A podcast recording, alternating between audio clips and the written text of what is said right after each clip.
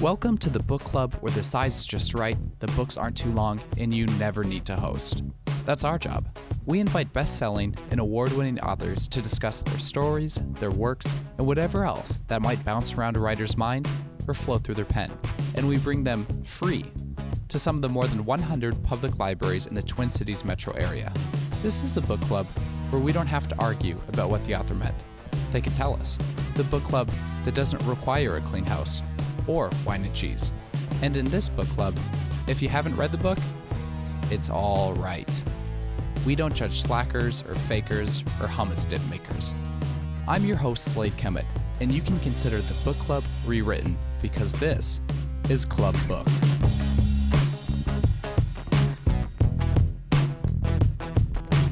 This last Club Book podcast of the 2014 winter spring season features Amanda Coplin at her April 24th visit to Stillwater Public Library.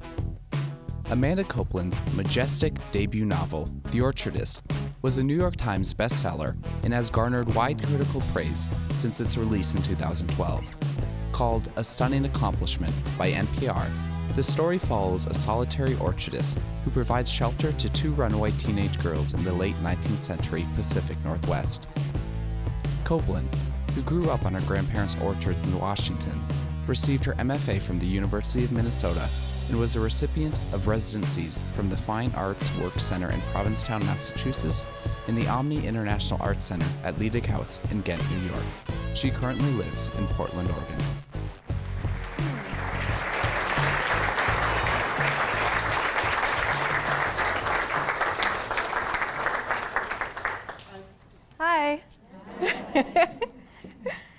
Um, thank you all for coming out tonight. I flew in um, to Minneapolis early this morning, it felt like, um, and it was cold. I don't know why I'm surprised. I've lived here.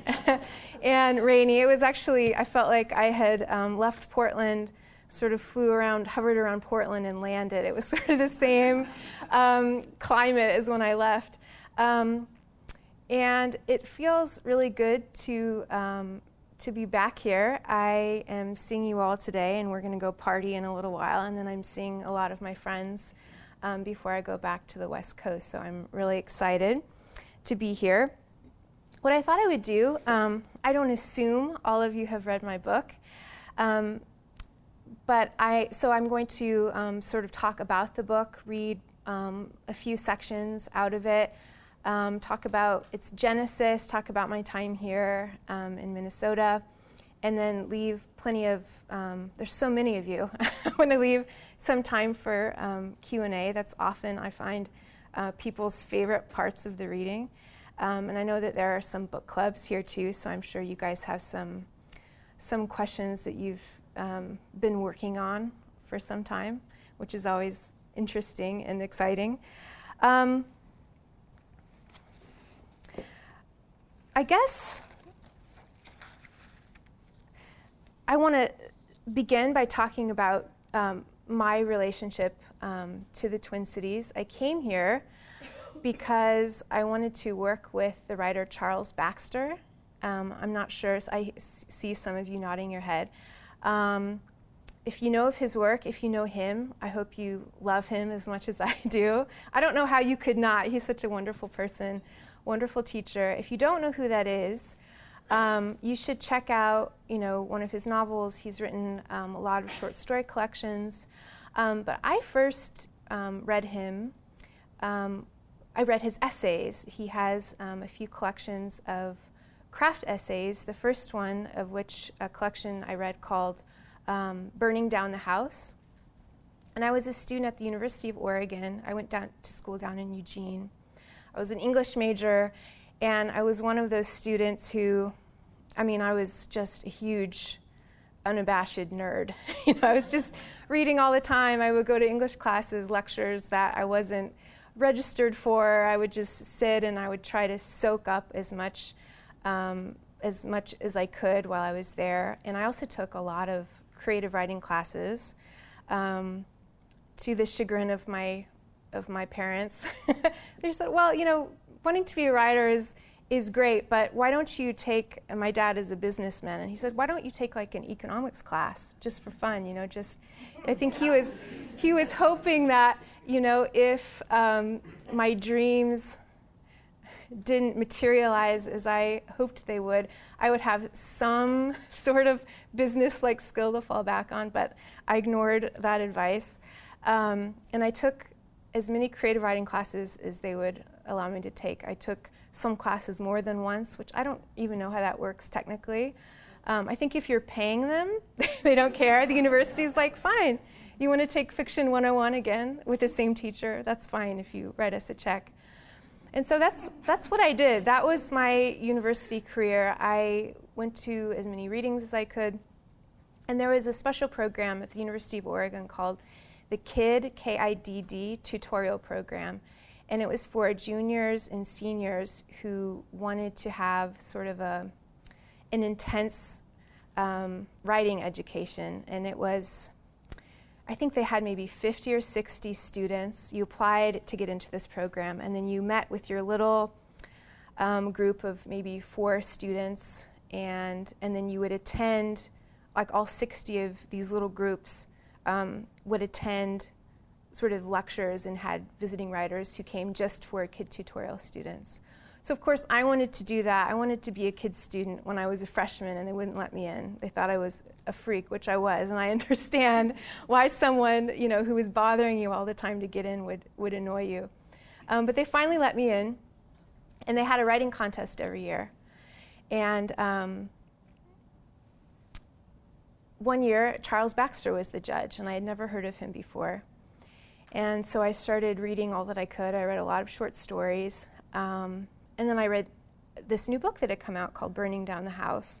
And these essays were very sophisticated, very approachable and relatable, but also very sophisticated uh, meditations on the craft of fiction writing. And many of them just went straight over my head.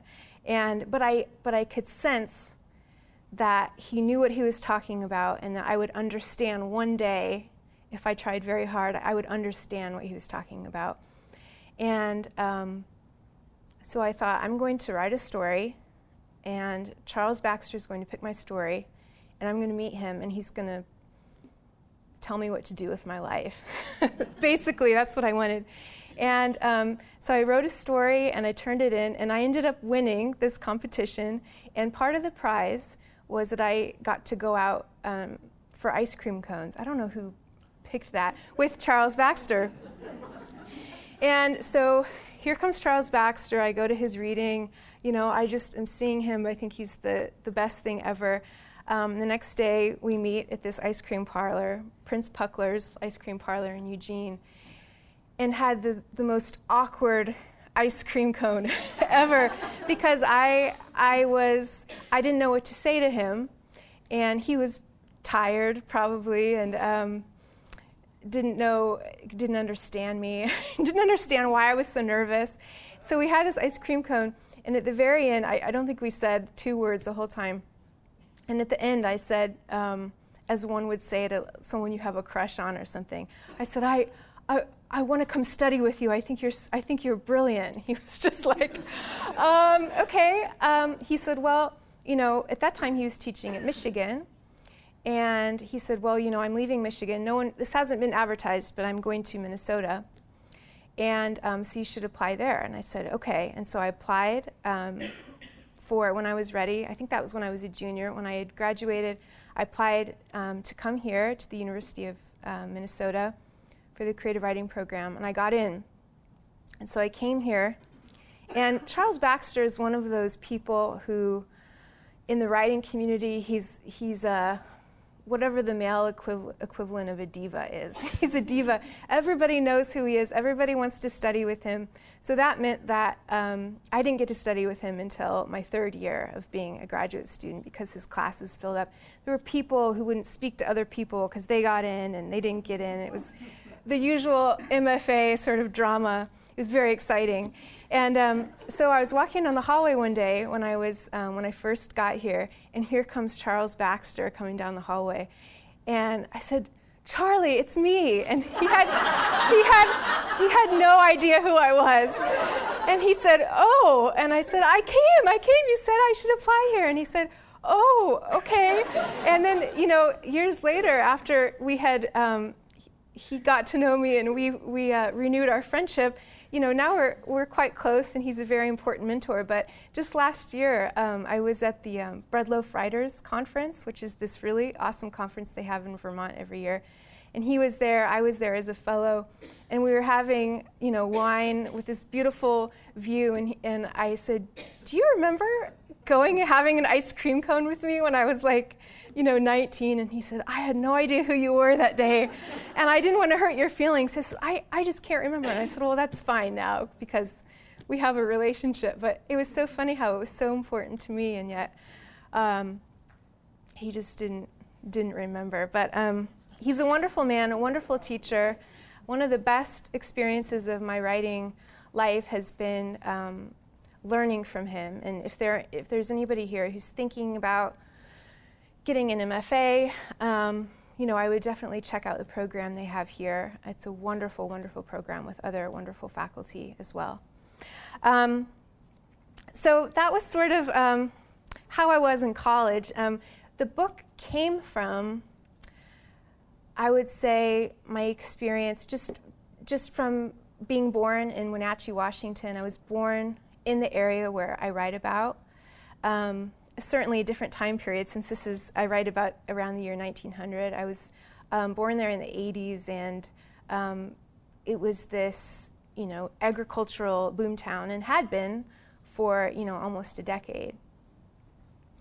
Um, I spent a lot of time at my grandparents' house, which was um, just outside of Wenatchee in a little community called called Monitor. Um, it's so funny when I when I go out of the Northwest, it's so hard to describe what that particular landscape is like. Maybe you've traveled there. Um, it's funny when I go, when I'm in the Northwest, though, the Pacific Northwest, um, I can say, you know, I, my grandparents lived in Monitor, and everyone's like, oh, oh, Monitor. Yeah, and yeah, I just have this like, you can sort of do a shorthand because people understand what you're talking about. Um, but if you have the book, or if you've seen a cover of the book, um, that cover image is actually taken from a photo archive of um, ph- photographs in Monitor. So this is actually, it looks just like where my grandparents live. Um, and actually, when I was, when the book first came out, I was giving reading in Wenatchee.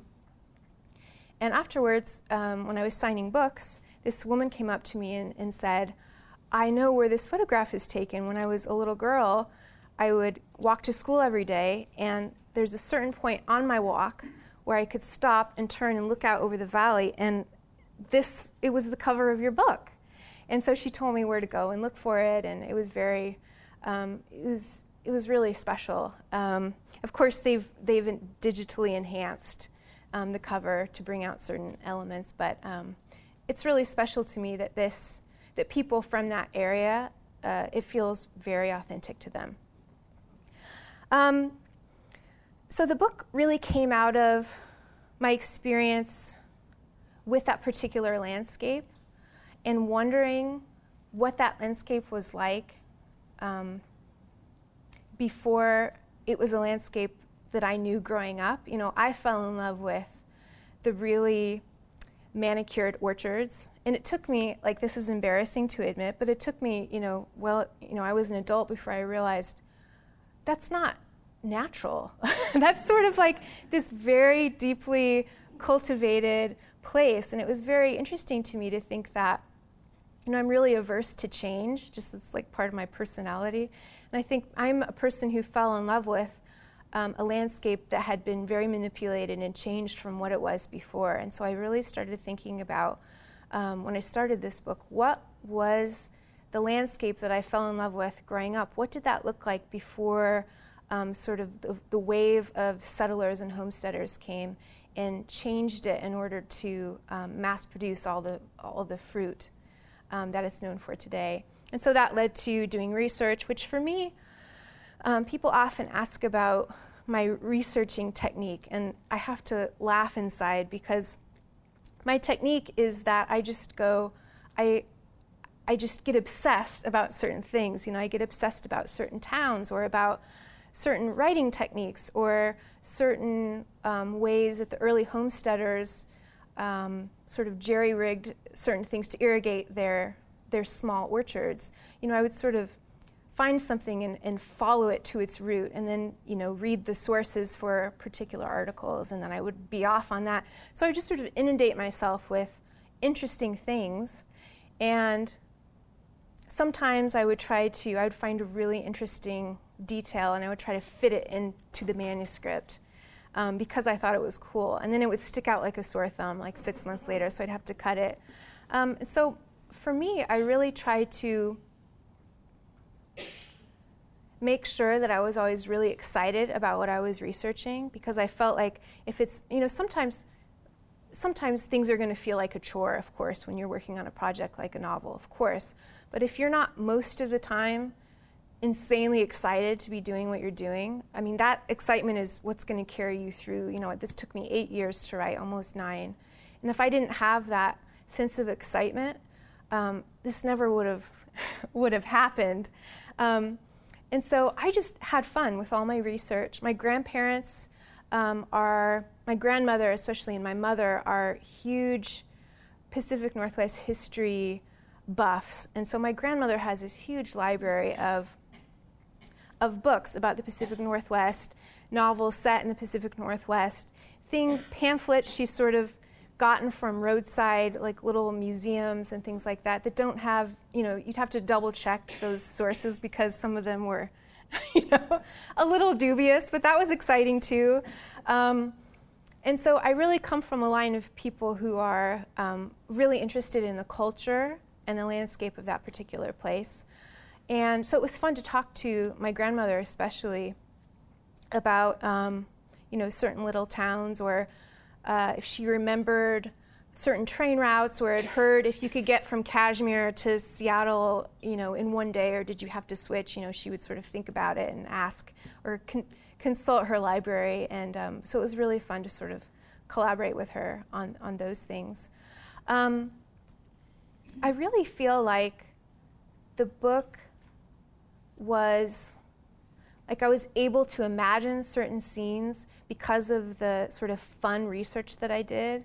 If there were, if there was a a certain detail that I didn't know, I would sort of make something up just to fill in the space I needed to, like in a paragraph or something. Uh, and then I would go back and I would research it. But it, it was something where if what I was writing didn't come from some sort of intuitive place, then it didn't ring true on the page for me, and then it would fall flat and I would have to cut it.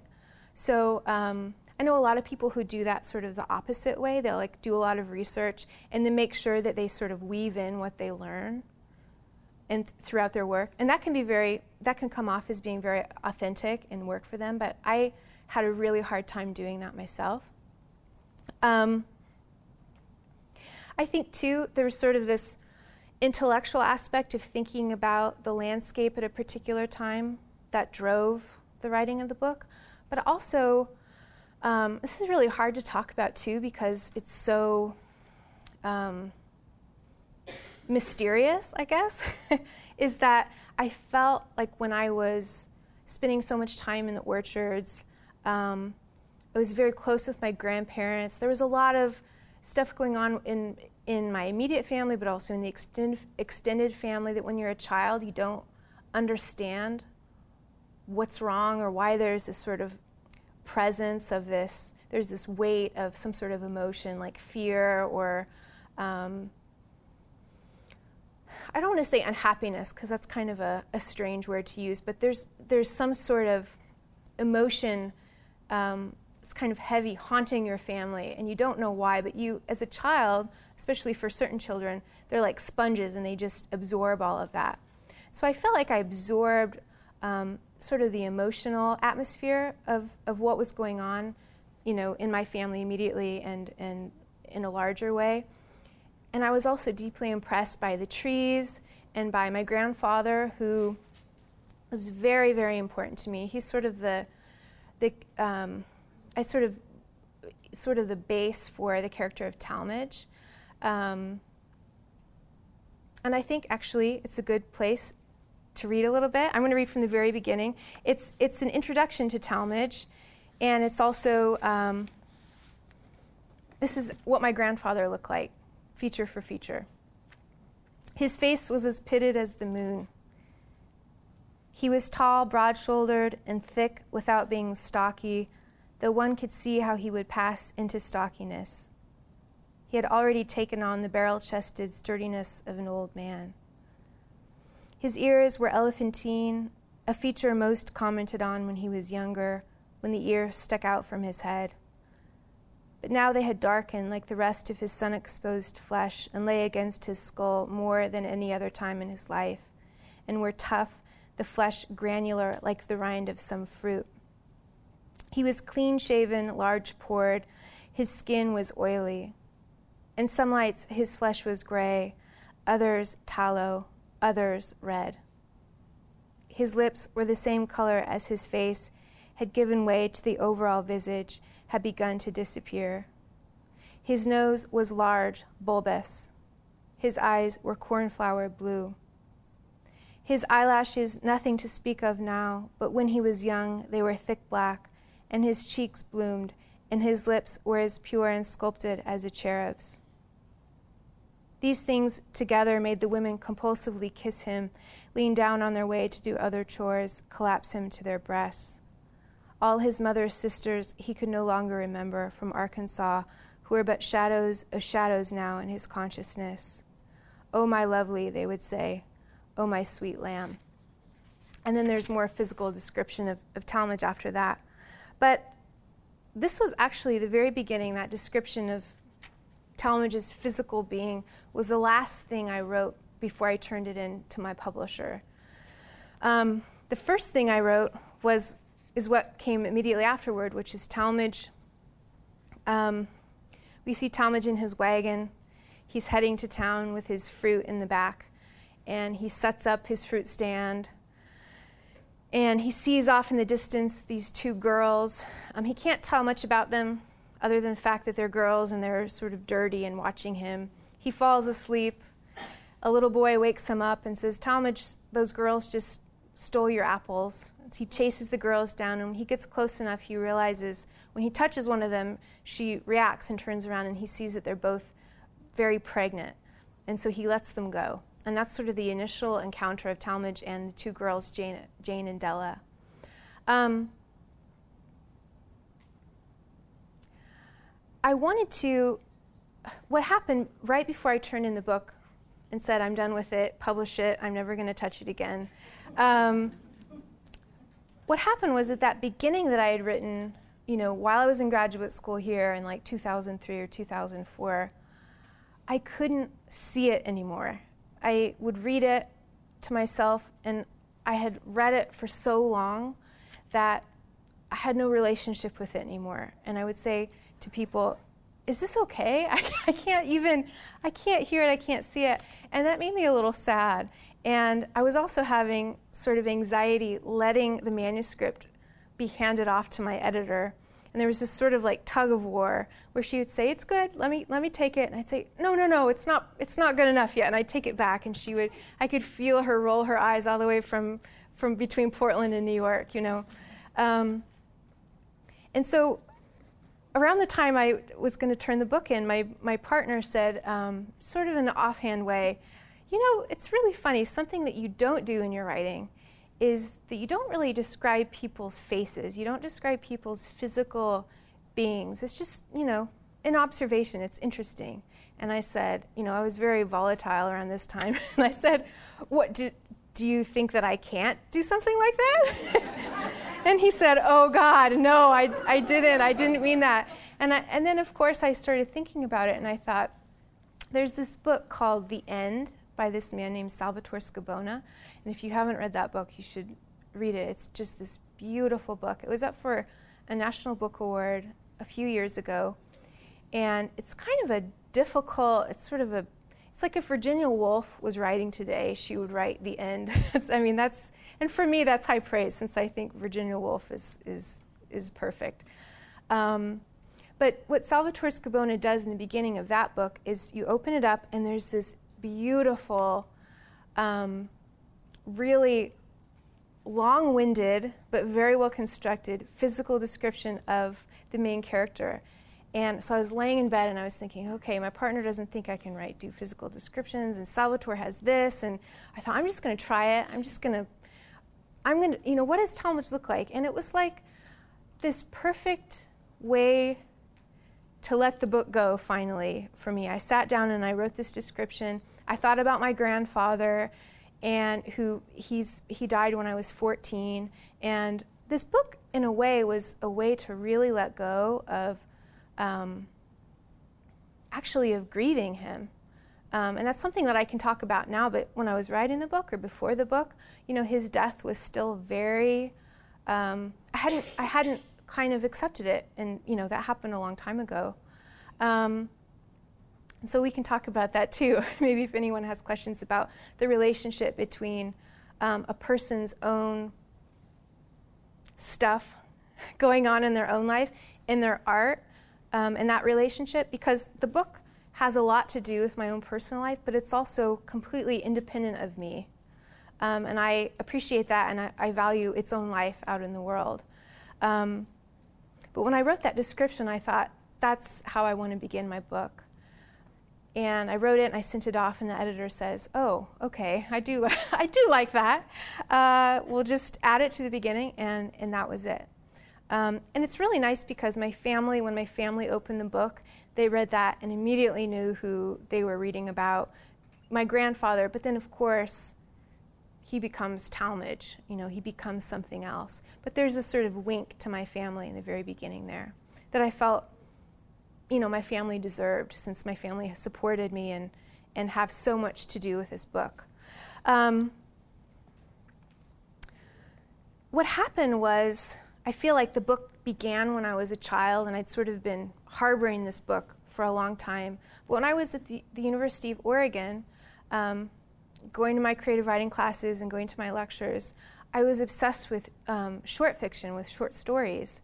And I was so fixated on short fiction that I don't think I ever thought I would write a novel, which is unusual for for students who are, you know, 19, 20, 21 years old because um, everyone wants to write a novel now. I feel like, and you should because that's where the money is, right? not to put, not to to dish short fiction because I think it's a beautiful, beautiful art form, um, and in a way, in ways, a lot of ways, you know, more difficult to write than than a novel. Um, but I just, you know, I knew what I wanted to do. I wanted to write short stories. Uh, when I went to the University of Minnesota, um, you know, the workshop uh, model is very amenable to, to short fiction because you can present your short story. People can take it home, read it, and come back the next week and be ready to talk about it. You can talk about a complete, um, a complete work. You can criticize a complete work. But oftentimes, you know, if anyone here is in a program right now or has been through a program, you know, maybe you can identify with this, but talking about novel chapters is just terrible sometimes because a person could bring in a chapter and throw it away in two years. Um, you can you can talk about it and the potential of a novel chapter, but it's very different from criticizing a whole short story. Um, so, you know, that's kind of um, hard, I guess, being in workshop that way. But when I, during my first and second years of being a graduate student, I read William Faulkner's novel Light in August, and I'd only written, uh, written, I wish I'd written Faulkner's novels. that was a slip, a Freudian slip. Um, I'd only read um, like Spotted Horses and a few other of his short stories, which I absolutely treasure. But I had never read um, a novel of Faulkner's, and I read Light in August, and I thought, what, have, what have I been doing thinking about short fiction? I mean, the novel is where it's at. It's just, and the whole, just everything sort of blew up for me. I just started thinking about this story idea I, I, had about these two girls and this old orchardist, and I kept trying to write about them, and they just kept failing and failing, and not failing in the way that, that I usually failed at short fiction. It was this, it was this failure that felt very agitated, like it was saying, I'm not a failed short story because I'm not a short story kind of thing. And I didn't understand, I didn't speak its language or something. And then I started thinking about these particular characters and particular images in the context of a longer work, and things started falling into place. In my mind, not so much on the page, but I had this sort of um, this is another thing that's hard to describe um, because it's very mysterious and abstract, but you just get this you just get this feeling where you think I can fail for a long time, but if I still have this feeling and this hope that one day I will express you know what I'm thinking about, then it's all worth it. And so I sort of lived on that for for the time it took to write the book. Um, so I talked to Charles Baxter. He told me to read a book called um, Voss by Patrick White. Not a lot of people, I had never heard of him before, and I thought, you know, I have such a big ego. I thought, well, if ne- I've never heard of him before, I mean, you know, and you know, he won the Nobel Prize for Literature in I think 1976. Um, he's Australian, and this book Voss is just incredible.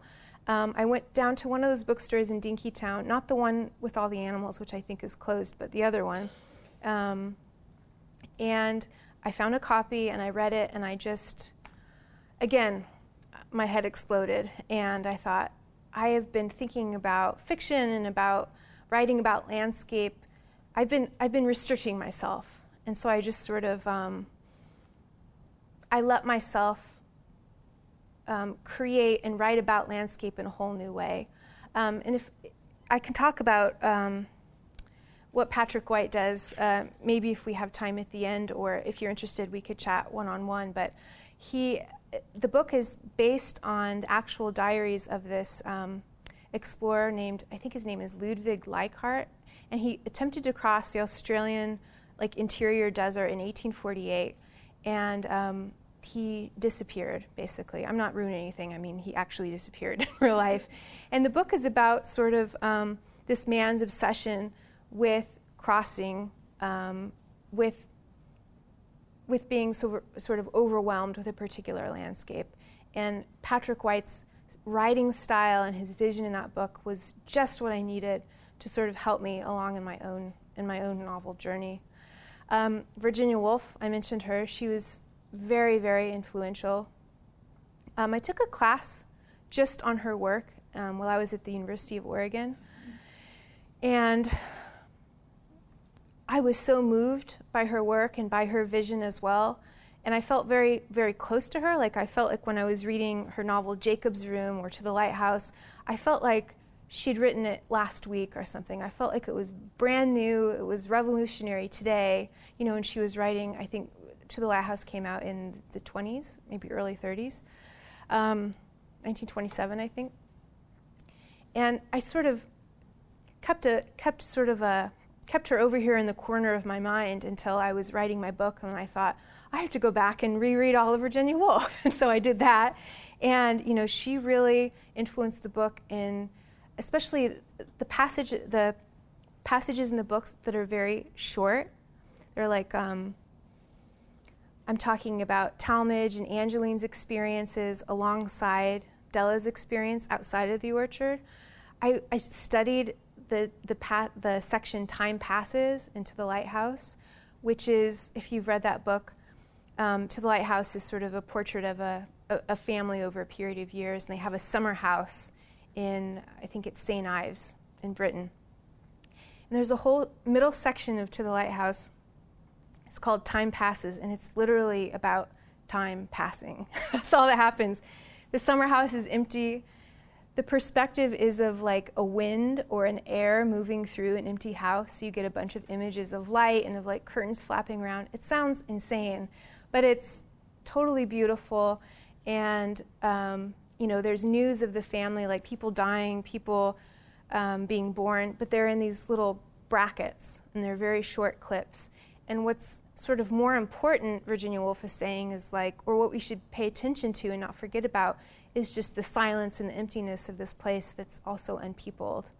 Um, and I'm not doing justice to, to what she's trying to do there, but that really influenced um, when I was trying to think about time passing for my characters, you know, one of the novelist's challenges is where do you focus in characters' lives and where do you sort of summarize very quickly? Nine years later, she did this. you know, when can you get away with that? You know, you want to, you can press your readers, but you never want to have them throw the book across the room. Or, I don't know, maybe you do, but, um, but it has to be, you know, you want a reader to feel great things, but you never want to, there needs to be a justification for it. Um, yeah, I think I believe that. Um, Cormac McCarthy, I read a lot of him. I love him. You know, he has a very, he's known as, everyone says he's Faulkner's era, which is really appropriate, I think. But he was also, I'm going to answer this right, right now because people always ask about my, my non use of, of quotation marks for dialogue. Um, you know, I think it was a matter of me wanting to emulate, reading a lot of Cormac McCarthy and writers like um, Kent Haruf or Haruf, I'm not how you say his last name, but you know they don't use quotation marks, and I had sort of absorbed this through my reading. And when I was writing, I just that's how I wrote. Um, I'm very sensitive to you know whatever I'm reading, I'm going to sort of emulate in some way, for better or for worse.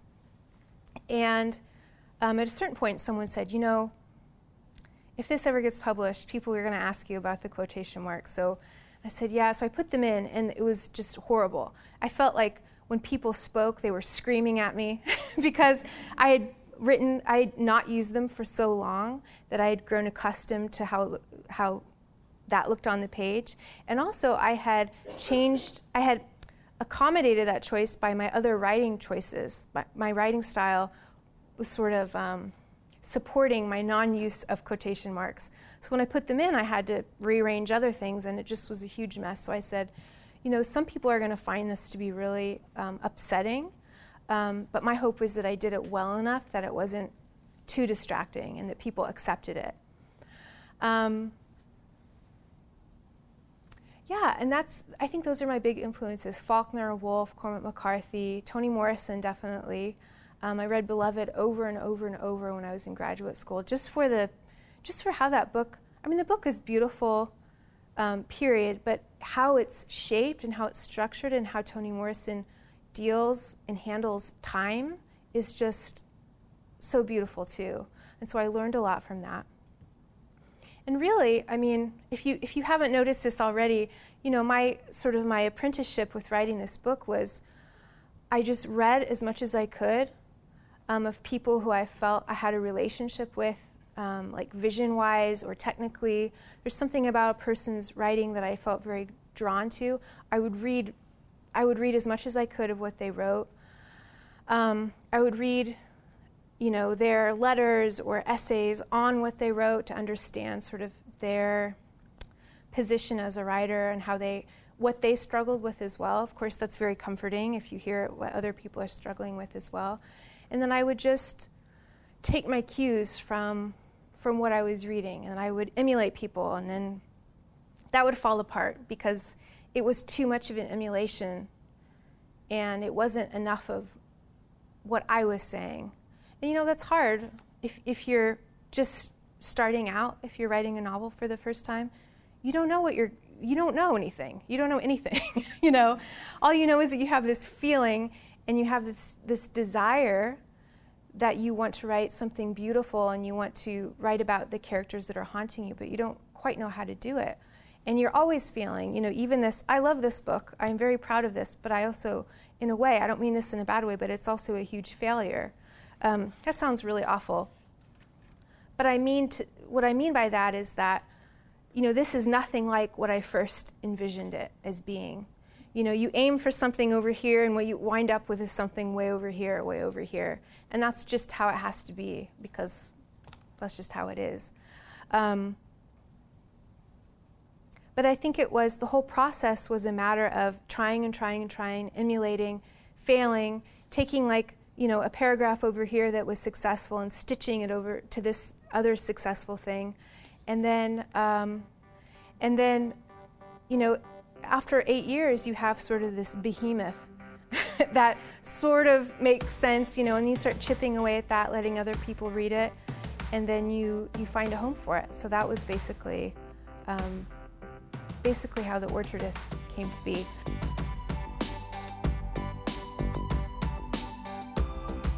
And with that, we have reached the part of our podcast where we turn to our club book audience for questions and comments for Amanda Coplin and her work. In this book club, we like to encourage members and authors to connect and engage and help bridge the gap between the page you read and the process it took to write it. Our first question of the night comes from a woman who is also from Washington's Yakima Valley. She remembers her father working the orchard fields much like how Coplin describes her grandfather in the novel we aren't actually related by blood. He was a bachelor until his sometime in his 40s. And so he was my grandmother's second husband. So he was living with his mother until he married my grandmother, basically. And my, my, my granny, his mother, was, um, I was just talking to my grandmother about this the other day. My granny was a hermit, but I never knew that because when you're a kid, you think granny's just a little, or you don't even think she's weird. It's just how she is, you know? And I, my grandmother was saying, "Oh, you know, Eunice, you know, never left the house because X, Y, and Z." And I thought, you know, she never left the house. That's right. And um, I think part of, I mean, part of what's in the book too is Talmadge's sort of yearning for a family, and I think that came from, I think my grandfather. He had his mother and he had his brothers who were also orchardists, and he tended his land, his mother's land. But when he married my grandmother, he inherited this whole family. And so we all sort of, you know, came flooding into the orchard. And um, I have a younger brother and I have younger cousins, and we sort of were this troop who would, um, our parents deposited us there all the time because they wanted to get away from us, I'm sure. and um, we just, I'm sure we bothered him. He was, you know, he worked all the time in the orchards except for when he was, he worked at the aluminum factory in South Wenatchee as well. And um, he also had help that came in, you know, during during harvest and different things that needed to be done where he couldn't do by himself and his brothers couldn't do. You know, people would come in and help. Um, but and I do remember him working, but I also am very struck by images of him just sort of in the in, not the dusk, but sort of the time right before dusk, just sort of walking very slowly, checking stuff out because there's always stuff. You know, he's looking at the leaves, he's looking at the gophers, which were you know, you couldn't ever get rid of the gophers, no matter how hard you tried. Um, you know, he had all kinds of, you know, fixing the sprinklers, making this, sure the sprinklers were on, and, um, and we would just sort of, you know, follow him around.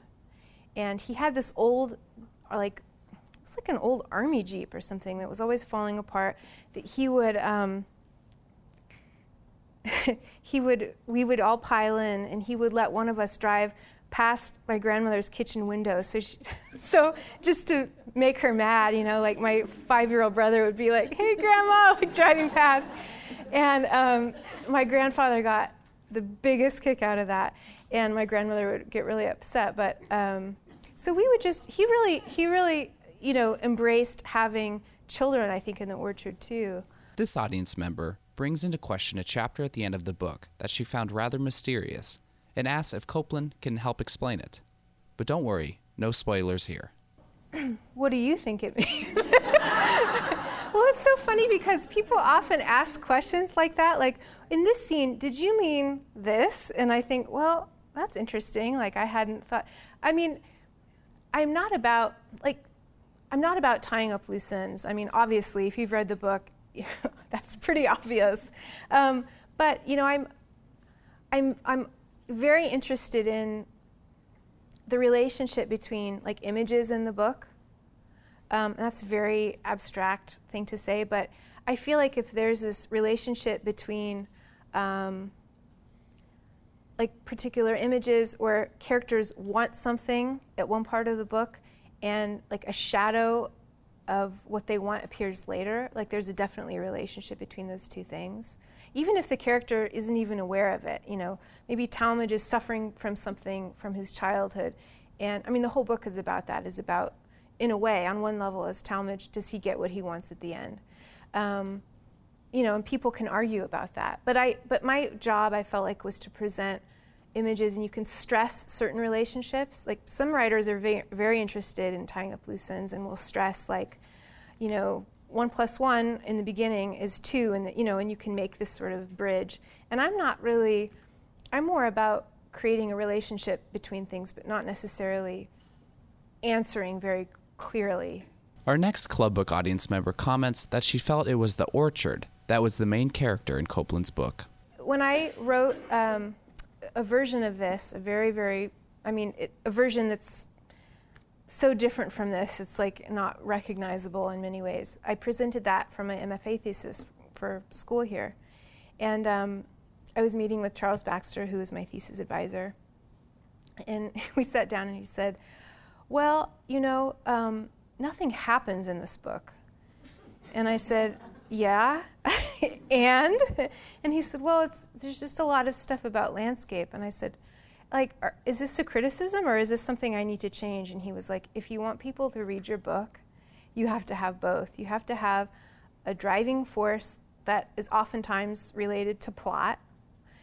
Um, and you have to have all the stuff to hang on, which is all the stuff that he said, all the stuff that I was particularly gifted at and that I loved would be more successful if it could hang on something more conventional and more that had more of a foundation like a plot. And so plot was something that I really um, and still do have a really difficult time thinking about. Um, but when people say, you know, well, this is really about an orchard or um, the, the orchard is the main character, that rings very true for me because I felt like that, you know, this couldn't have taken place really in another environment. It would have been a different story. I mean, so much of the book comes from, or I hope it comes from, um, from the place and the people's relationships, the people's interior r- relationships with the with the outside world. And you know, plus, what a great place to set a book in terms of the relationship of images and like in our culture. I mean, it, it goes way, way, way back. You know, with trees, orchards, apples, families, abuse. You know, sex, all this stuff. Um, so that was an interesting arena to work into. The Orchard is, is strewn with some characteristically short chapters. This question is what is the reasoning behind this unique writing style? I guess how I would answer that is that there were certain scenes that from the very beginning I knew I wanted to write.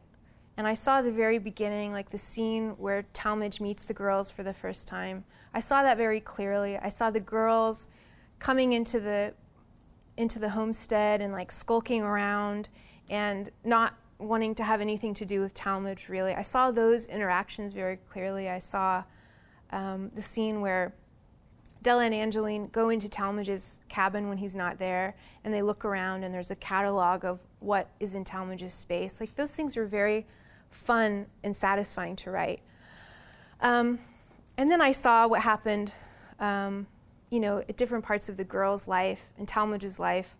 And then I saw what happened sort of near what I wrote near the end of the book. And then there was this sort of wasteland in the middle. And I suffered so much because um, for, for seven months I was living in Provincetown, Massachusetts. I was um, at this, like, uh, I had a residency at the Fine Arts Work Center. And it's, it's in the wintertime, so you know, Provincetown is usually this huge party in the summer, but everyone goes home and then they invite these writers and artists to live there um, for seven months. And that's what I was doing when I was there. I was thinking about how do I write the middle of my book? And I, I looked at Virginia Woolf again, and I looked at different writers and how they managed to write about great spans of time. Like some novels take place over a week, like what I call the present situation, like what's unfolding in the present time of the characters' lives, it can be a week long. I was talking about, you know, we see Talmadge as like a nine year old, and then, you know, the book ends when, you know, t- when Angeline is a certain age. So you're talking about a lifetime, you know, and as a writer, that's, you have to make so many choices. And I wanted to write about this, the middle section being um, this period of, I wanted that feeling of time passing but I also wanted to sort of hone in and talk about like, you know, Angeline finding old pictures of Talmadge and spilling, she spills tea or something, you know, and she gets in trouble and she's hurt because Talmadge is mad at her. You know, those like sort of domestic things that you experienced growing up. Like, I wanted the reader to see that very specifically, but I also wanted to say, you know, show that, and then two years later, you know, she was eating pancakes or something. Like, you know, sort of, and be unapologetic about that. Um, and I wanted, you know, I wanted that sort of, that particular texture that's created when you see those specific moments in Angeline's life, Talmadge's life, and also Della, who's living a very different existence. And, and there's also this um, feeling of like resistance. I know when I was reading it, some, you know, when I was writing it, I was thinking, oh, people are not going to like this. People are going to be so upset that because it's it's a break from the usual. The book is presented to the reader a certain way, and then I say that's finished, and then I do this is a new section, and people have this resistance. But I'm really interested in that, in upsetting the reader like that, not in a bad way, but making the reader sort of sit up and say, well, where am I now? Like this isn't fair, you know. And that sense of discomfort is tied in with also the discomfort of the characters, which I was really interested in. Um, and then the book changes even more stylistically towards the end. Um, and if was that a right choice? I think so. Now, in 20 years, I might change my mind or something. But um, you have to kind of go with. It felt intuitively right, so I stuck with it. Our final question of the night is always one of the more popular ones. What is Amanda Coplin working on next? I'm working on something. It's amorphous. It has not shown me its name. it's, it's something. I have pages, which is what I'm satisfied with now, um, but nothing, nothing substantial yet. Thank you very much.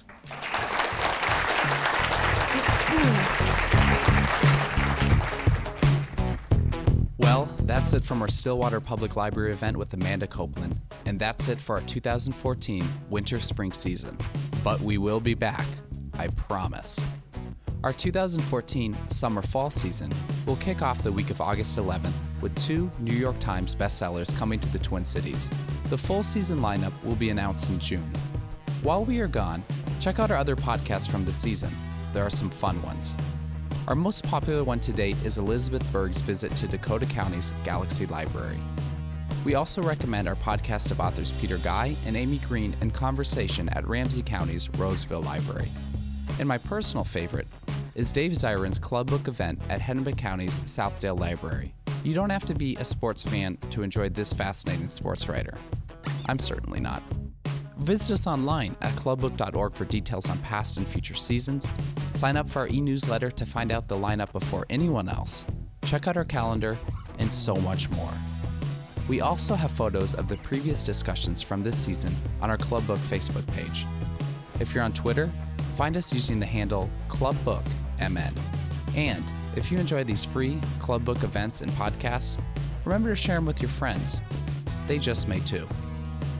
Thanks again to those who made Club Book possible this season, including MELSA, Library Strategies, and Minnesota's Arts and Cultural Heritage Fund. Our sponsors include Minnesota Public Radio, Around Town Agency, the Crowne Plaza Hotel St. Paul Riverfront, and Common Good Books, where you can purchase all the books featured in Club Book. Finally, a very special thank you to Stillwater Public Library for hosting Amanda Coplin and to all other libraries that hosted events this season. That's it for Club Book, the coolest club in town. We'll see you at the library.